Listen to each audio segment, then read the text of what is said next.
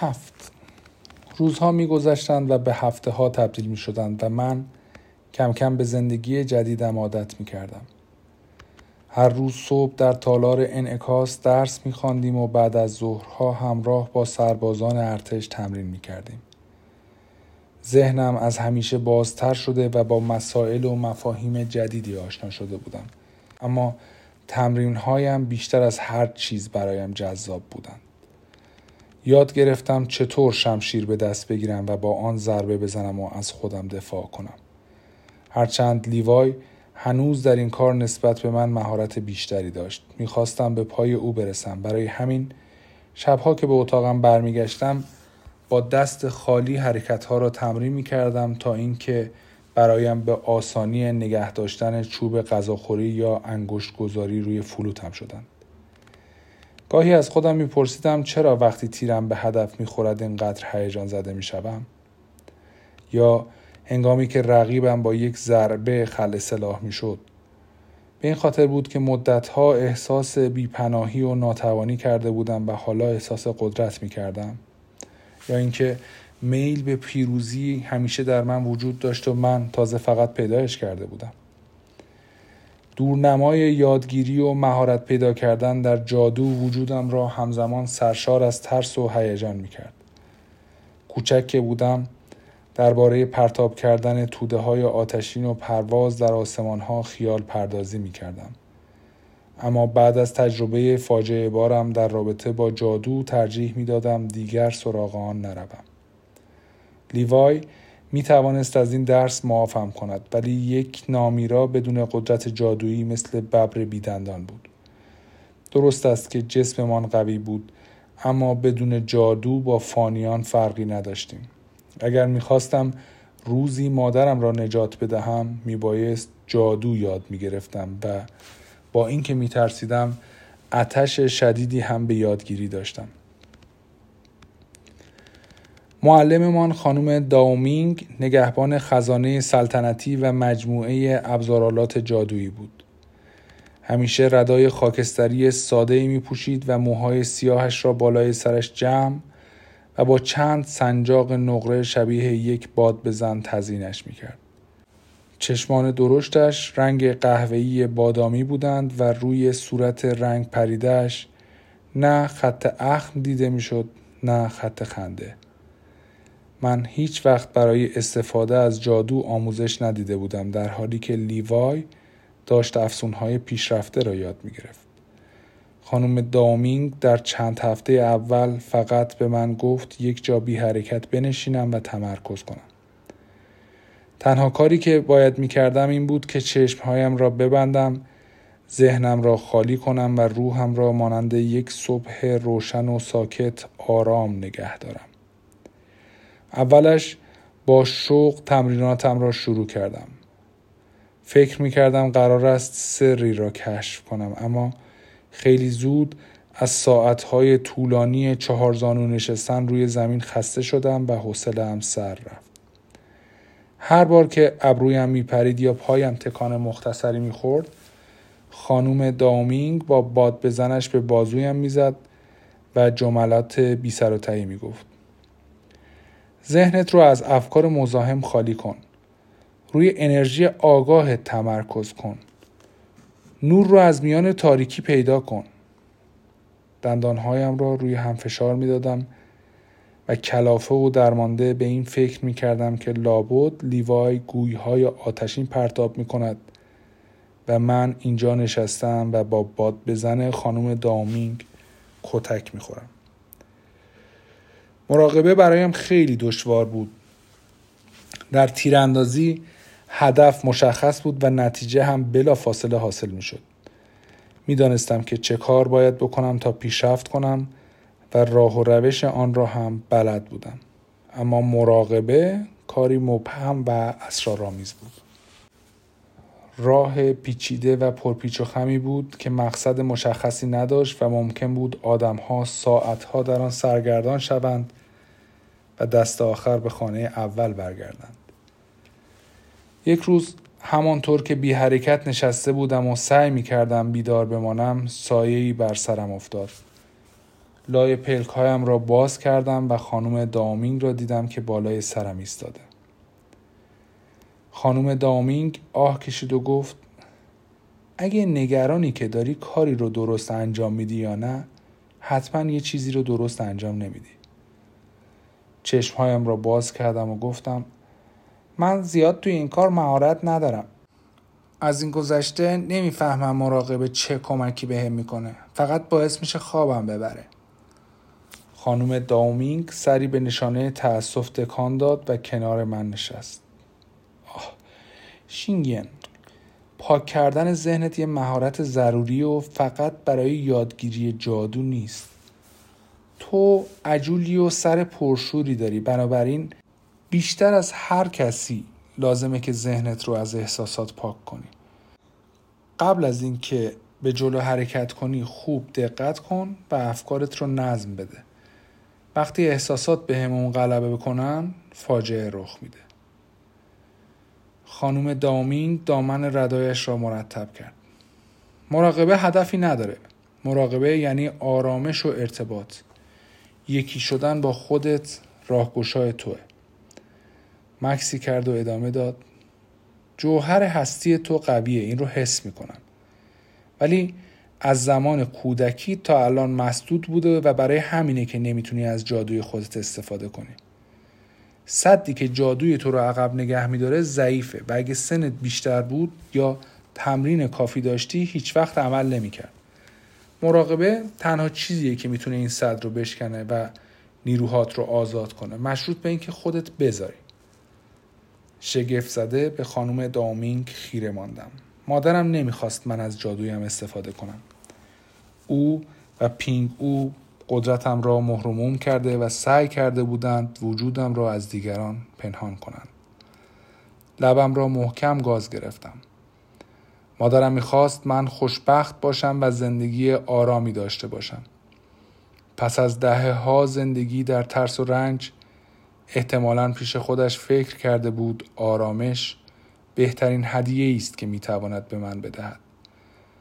شاید تا پیش از آن که این آتش درونم روشن شود خودم هم همین را می‌خواستم. خانم دامین گفت تو قدرت نهفته زیادی داری اما قبل از اینکه بتونی قدرتت رو مهار کنی باید اون رو درک کنی. قبل از آزاد کردن انرژیت باید یاد بگیری چطور بهش دست پیدا کنی. شنیدم توی تیراندازی مهارت داری. بگو ببینم اگه با کمان یکی نشی می‌تونی تیر رو پرتاب کنی؟ به بغل سرم ضربه ملایمی زد و ادامه داد بعضی از دانش ها توی قلب ما هستن بعضی ها را هم باید با بدن و ذهنمون یاد بگیریم حرفهایش من را یاد حرفهای مادرم انداخت این درسی بود که باید خیلی وقت پیش یاد می گرفتم. از آنجا که همیشه بعضی چیزها را به آسانی یاد گرفته بودم وقتی یادگیری چیزی برایم دشوار بود تحملم را از دست می دادم. احساسات متفاوتی در من قلیان کردند. احساس شرمساری از رفتارم و سپاسگزاری از شکیبایی معلمم. خم شدم و دستهایم را رو به جلو دراز کردم و پیشانی بر زمین گذاشتم. استاد دامینگ از شما معذرت می‌خوام. من کم طاقت و عجول بودم. مغرور بودم که فکر می‌کردم بهتر از شما می‌دونم.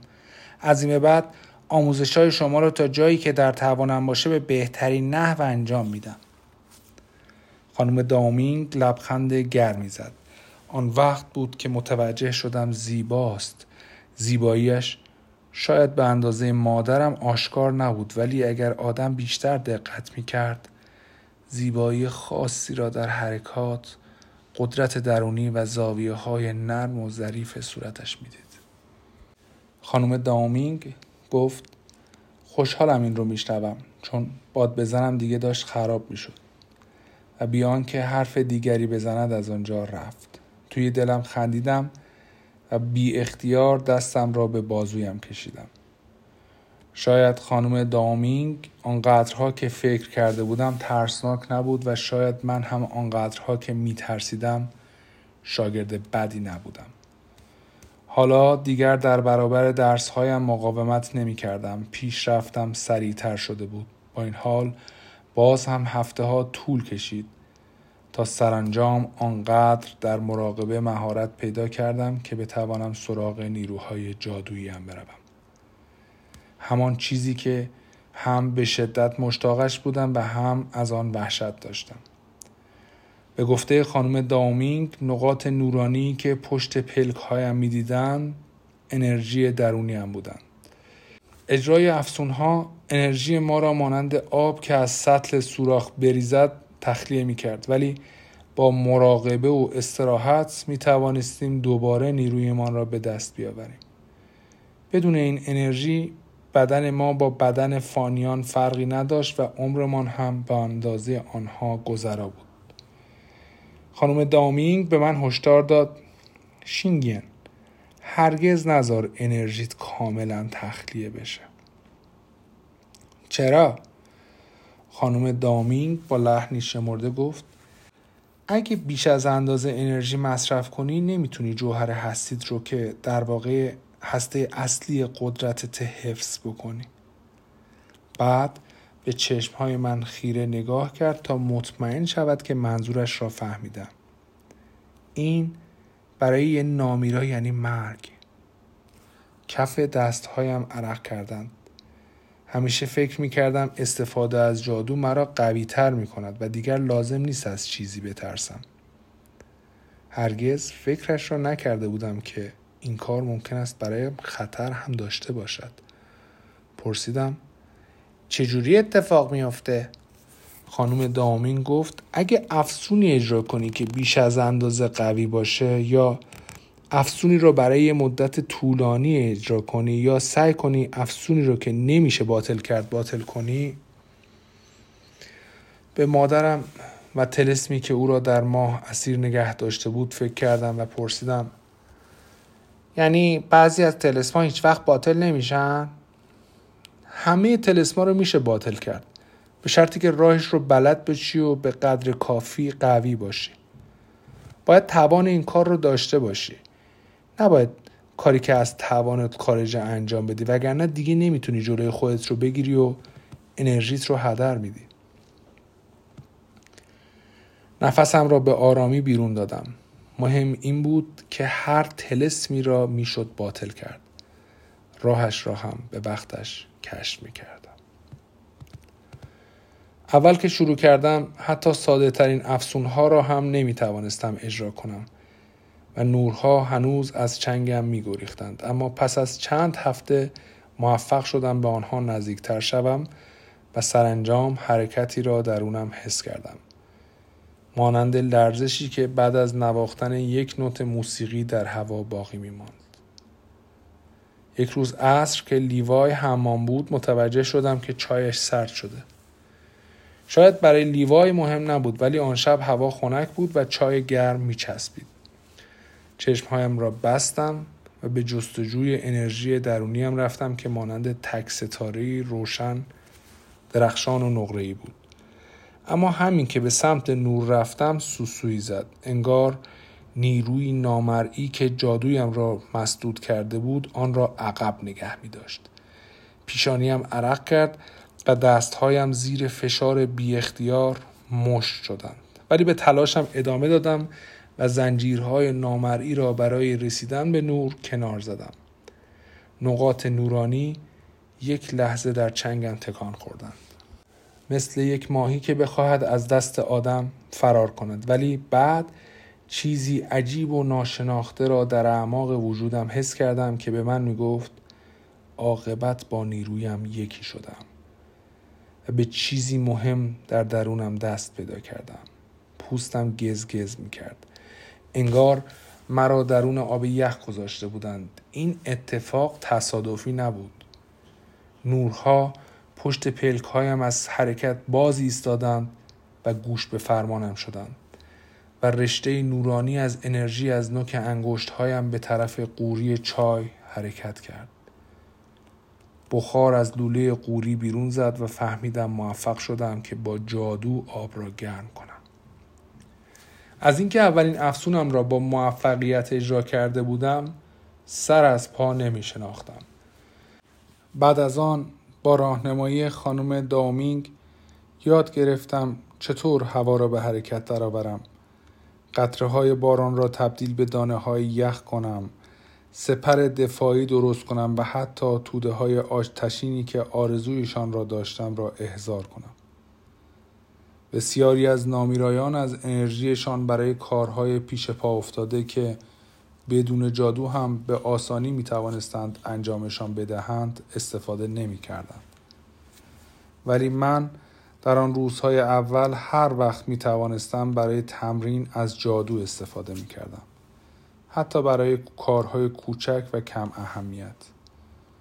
یک بار بدون فکر و به طور ناگهانی یک سنجاق سر از غیب احضار کردم که با فشار لای موهای لیوای که بالای سرش جمع کرده بود فرو رفت. لیوای از جا پرید و نفسش را حبس کرد ولی بعد به من نگاه کرد و لبخند زد. دیگر در تاریکی برای به دست آوردن رشته های نور سرگردان نبودم. انرژیم کاملا آماده و گوش به فرمانم بود و جادویم از بند رها شده بود. چند ماه از تمریناتم میگذشت که خانم دامینگ مرا به باغ سبز و خرم پشت تالار انکاس بود. روز بدون باد و آرامی بود. سطح صاف دریاچه مثل آینه می درخشید.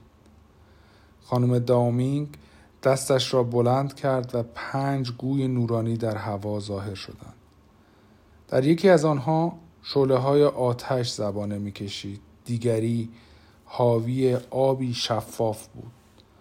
سومی خاک سرخ در خود داشت و در چهارمی هم مه روشن و ماتی دور خود میچرخید.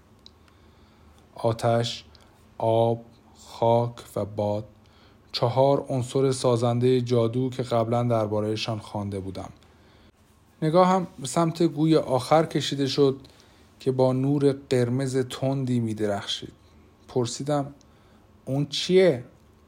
خانم دامینگ در جواب گفت جادوی زندگی این جادو یکی از عناصر جادوی درون و برای درمان زخم و بیماری استفاده میشه یکی از عناصر جادوی درون بقیهشون چی هستن؟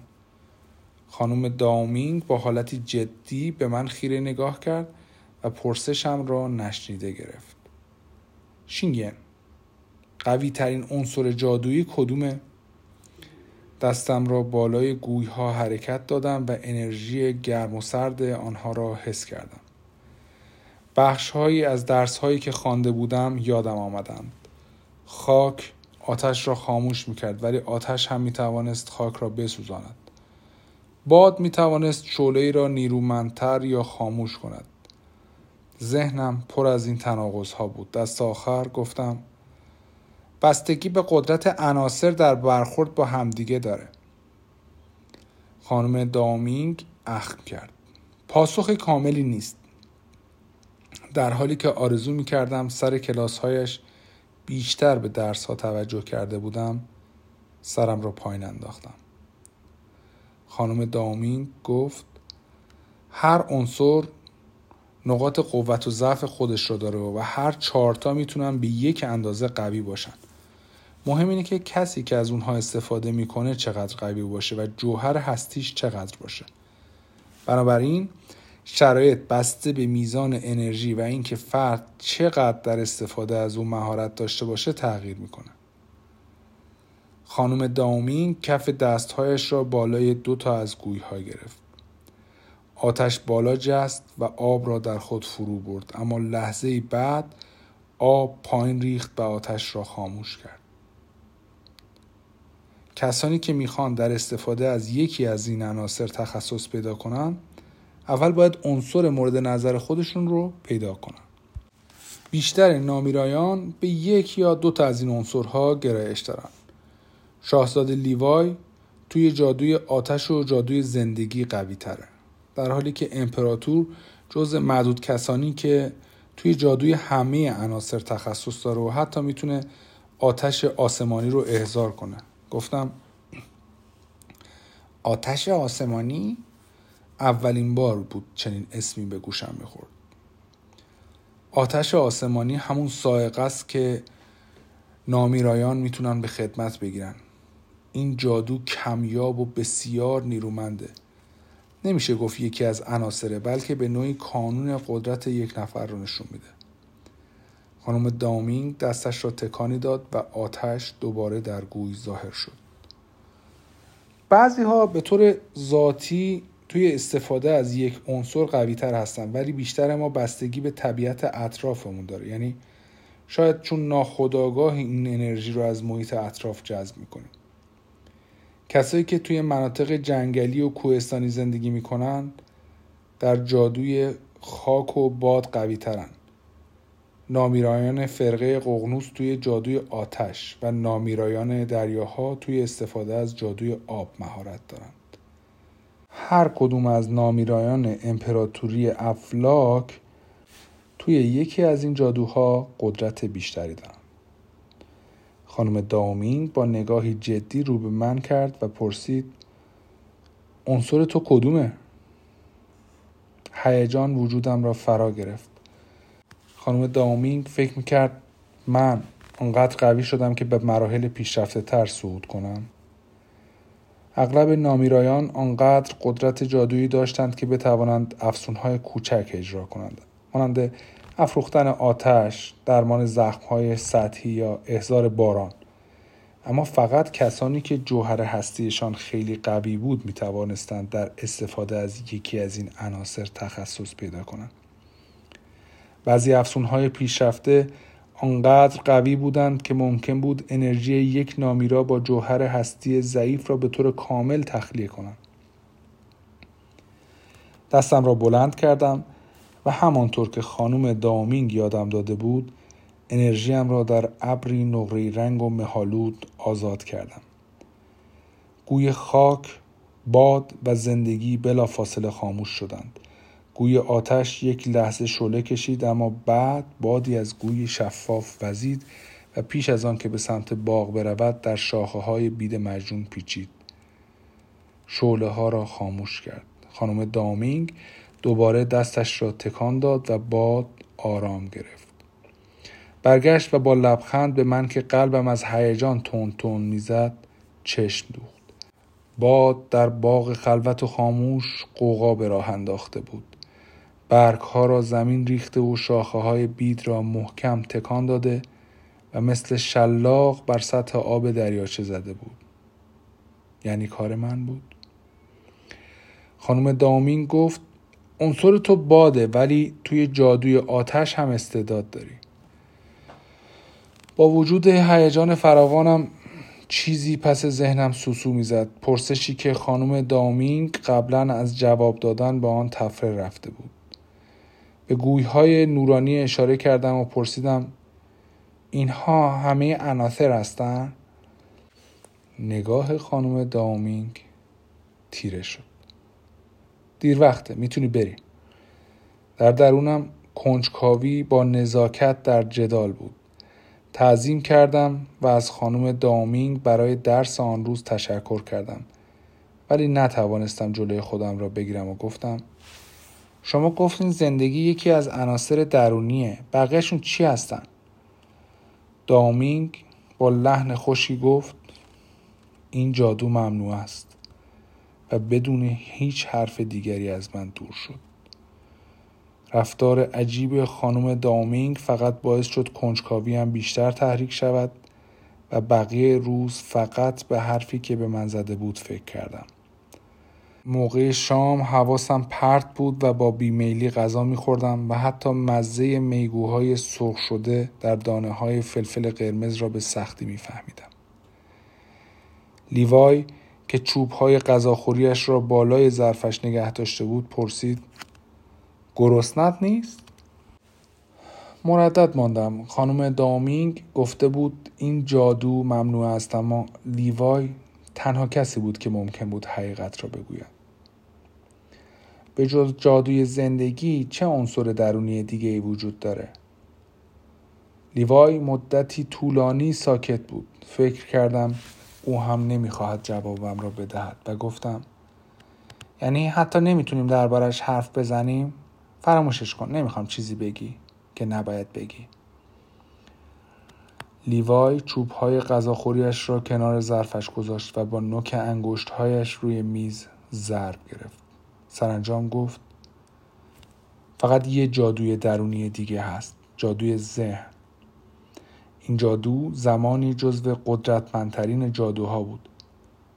ولی قرنها پیش پدرم و متحدانش استفاده از اون رو در سرتاسر سر امپراتوری ممنوع کردن چای دم کرده را از قوری داخل فنجانهایمان ریختم و پرسیدم چرا امپراتور این کار را کرد؟ لیوای گفت داستانهای عجیب و وحشتناکی به گوش خوردن داستان نامیرایانی که جادوی ذهن رو تمرین می‌کردن و خون فانیان و گوشت بچه های اونها رو میخوردن تا جادوشون رو قوی نگه دارن میگن ظاهر نامیرایان به خاطر استفاده از این جادو اونقدر تغییر کرد که دیگه قابل شناسایی نبودن. اخ می‌کرد و ادامه داد. شاید هم شایعه باشه. هرچی باشه اونها هم فقط مثل ما نامیرا هستن. تنها فرقی که با ما دارن اینه که چشماشون مثل سنگ کهربا میدرخشه.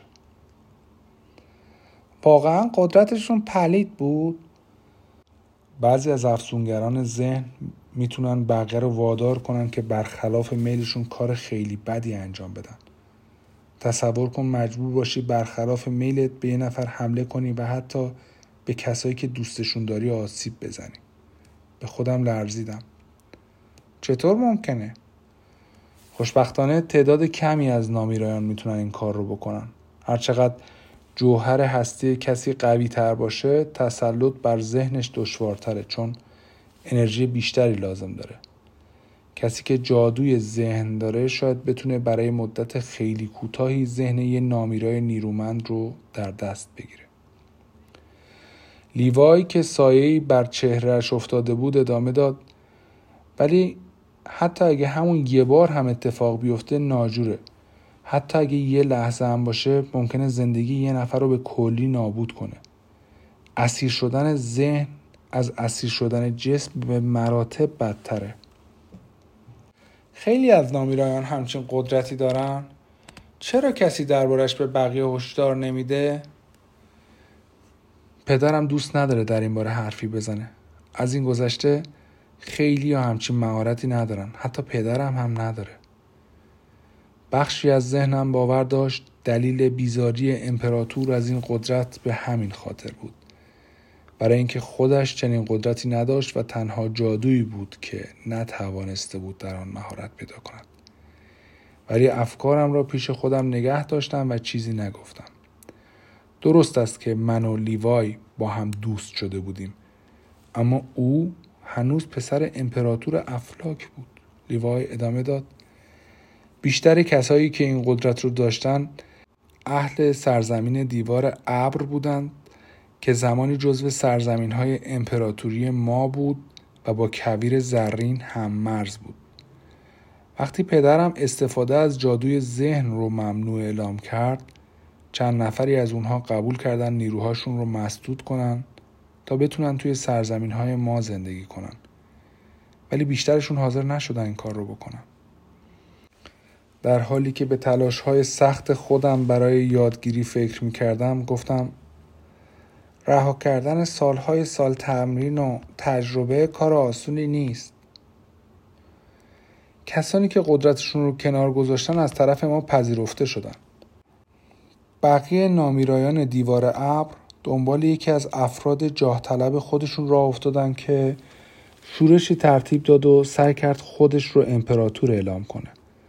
بعد از اینکه از ما جدا شدن پدرم همه نسخه های قدیمی اونها رو که درباره جادو بودن سوزوند و خاکسترشون رو توی اعماق چهار دریا مخفی کرد. فکر کردم عجب تلافی سختی و پرسیدم ماجرا همینجا تموم شد؟ متاسفانه پادشاه دیوار ابر خاکستر اونها رو جمع کرد و نسخه ها رو بازیابی کرد. درسته که ضعیف شده بود اما جادوی سیاهی که یاد گرفته بود حتی از جادوی سابقش قوی تر بود. بعد از اون با نامیرایان سرزمین های شمالی و غربی چهار دریا اتحادی تشکیل داد و به جنگ ما اومد. نتیجه جنگ فاجعه بار بود. هزاران نامیرا از بین رفتند تا اینکه بالاخره قرار شد دو طرف پیمان صلح امضا کنند اما پدرم از اون به بعد حکم کرد هیچ نامیرایی از دیوار ابر حق نداره پاش رو به امپراتوری افلاک بذاره. در ذهنم به هشت قلمرو نامیرایان که پینگ او دربارهشان به من گفته بود فکر کردم. هیچ وقت اشاره به دیوار ابر نکرده بود. دیوار ابر بعد از اون جده یه قلمرو دیگه شد. لیوای پس از مکسی گفت حالا بهش میگن قلمرو اهریمنان. چای توی گلویم پرید و سرفه کردم. لیوای دستمالی به من داد تا چانم را پاک کنم. قلمروی اهریمنان سرزمین فرو رفته در مه بود که می‌گفتند خانه حیوله ها و جانوران ترسناک و جادوگران پلید است. تا این لحظه که چیزی دربارهشان نمی‌دانستم آسانتر می توانستم از آنها بیزار باشم. ولی حالا که فهمیده بودم آنها هم زمانی مثل ما بودند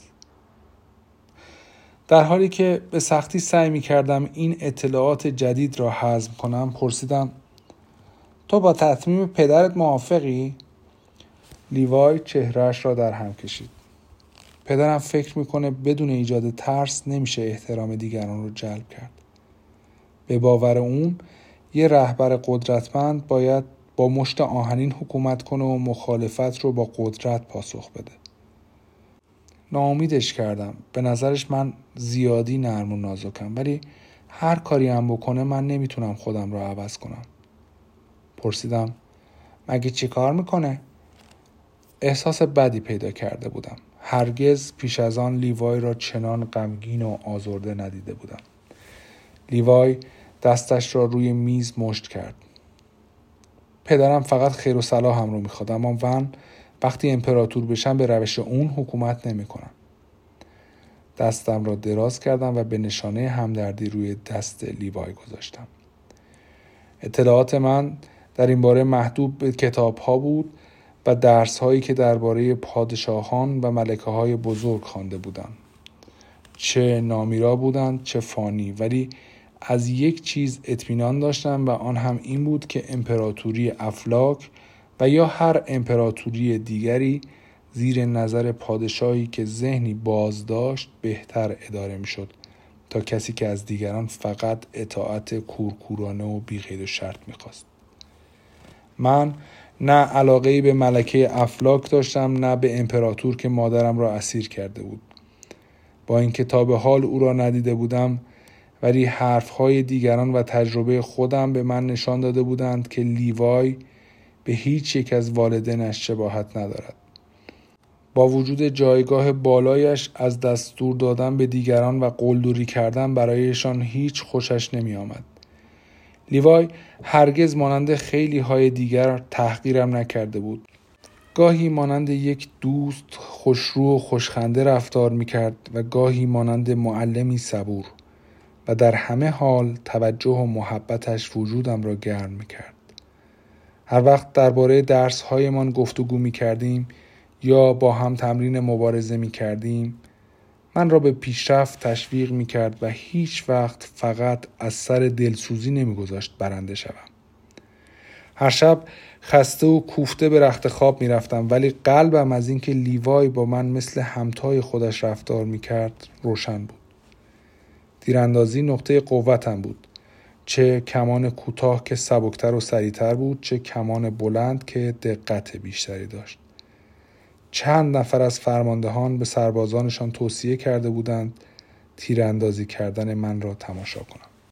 حضورشان نگرانم می کرد. می ترسیدم تیر از دستم بیفتد یا خطا برود و آبرو ریزی شود اما همین که کمان را به دست می گرفتم آرامش بر من حاکم می شد. شاید تسلط بر احساساتم با تمرین های خانم دامینگ برایم آسانتر شده بود. هرچند هنوز راه زیادی در پیش داشتم. یک روز به محوطه تمرین تیراندازی وارد شدم و دیدم که چیدمان آن را عوض کرده و فقط دو تا صفحه نشانگیری را در فاصله دوری گذاشتم. لیوای که در هر دستش یک کمان بود آنجا ایستاده و پشت سرش جنرال جیانگرن همراه با دسته کوچکی از سربازها که شوشیاو هم در میانشان بود دیده می شدن. لیوای با صدای بلند به من گفت سه ماه از قرارمون گذشته یادت که نرفته. همین که یادم آمد منظورش چیست قلبم فرو ریخت. با این حال با لبخند جلو رفتم و یکی از کمانها را از او گرفتم. معلومه که یادم نرفته. شرایط مسابقه چیه؟ لیوای گفت هر کدوم سه تا تیر پرتاب بکنیم. هر کس که امتیاز بیشتری بگیره برنده است. چطوره؟ سرم را به نشانه موافقت تکان دادم و پشت خط ایستادم. اولین تیر لیوای سفیر کشان به پرواز درآمد و به سوی هدف رفت ولی من نگاه نکردم. تماشای تیراندازی او فقط حواسم را پرت می کرد و نباید می گذاشتم چنین اتفاقی بیفتد. همانطور که خیره به صفحه نشانه گیری خودم نگاه می کردم اولین تیرم را پرتاب کردم و آن را مستقیم به مرکز هدف زدم. تیر دومم به دایره قرمز وسط صفحه خورد و سومی تیر قبلی را شکافت و درست در همان نقطه نشست. خوشحال از اینکه سه پرتاب بی نقص انجام داده ام رویم را به سمت لیوای برگرداندم و دیدم که او هم دقیقا نتیجه مشابه به دست آورده است. ژنرال جیانین که نمی‌دانست برنده را چطور اعلام کند اخمهایش را در هم کشید. از قفسه ها یک صفحه گرد سفالین برداشت که به اندازه کف دست من بود و گفت تیراندازهای پیشرفته ما با این تمرین می‌کنن. من صفحه رو پرتاب می‌کنم و هر کس که اول اون رو با تیر بزنه برنده است. نارضایتیم را با صدای قرولندی فرو خوردم. تا به حال با هدفهای متحرک تمرین نکرده بودم. لیوای گفت شاید این کار برای شینگین زیادی سخت باشه. احساس کردم غرورم خدشه دار شد. معدبانه گفتم اشکالی نداره. و تیری در کمان گذاشتم. ژنرال جیانین صفحه سفالین را پرتاب کرد. صفحه با سرعتی که انتظارش را نداشتم به پرواز درآمد. قافلگیر شدم و پلک زدم. ولی تقریبا بلا فاصله تیرم را پرتاب کردم.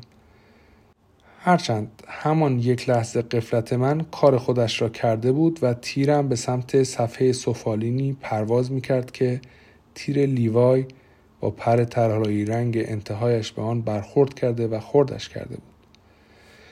سعی کردم بر ناامیدیم غلبه کنم. لیوای منصفانه برنده شده بود. تو بردی.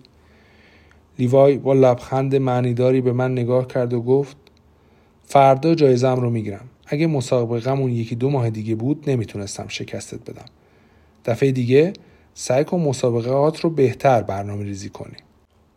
لیوای رفت و من که دیگر به منصفانه بودن رقابت یا باخت متواضعانه فکر نمی کردم پشت سرش چشم قره رفتم. شوشیاو ضربه دوستانه به شانم زد. رقابت نزدیکی بود. یه لحظه فکر کردم برنده میشی ولی زدن اون صفحه های متحرک کار سختیه. من نصف اوقات نمی‌تونم بزنمشون. آره رقابت نزدیکی بود ولی برنده نشدم. شوشیاو صورتش را در هم کشید. زیاد به خودت سخت می‌گیری. درسته که شاهزاده امروز تو رو شکست داد ولی تو همش چند ماه داری تمرین می‌کنی؟ من که از تشویق او کمی حالم بهتر شده بود رو به ژنرال جیانین کردم که سرش را کج کرده و با دقت به نتیجه کار ما روی صفحه های نشانگیری نگاه می‌کرد. ژنرال جیانین می‌تونم یه بار دیگه امتحان کنم؟ این بار امکان نداشت تیرم خطا برود.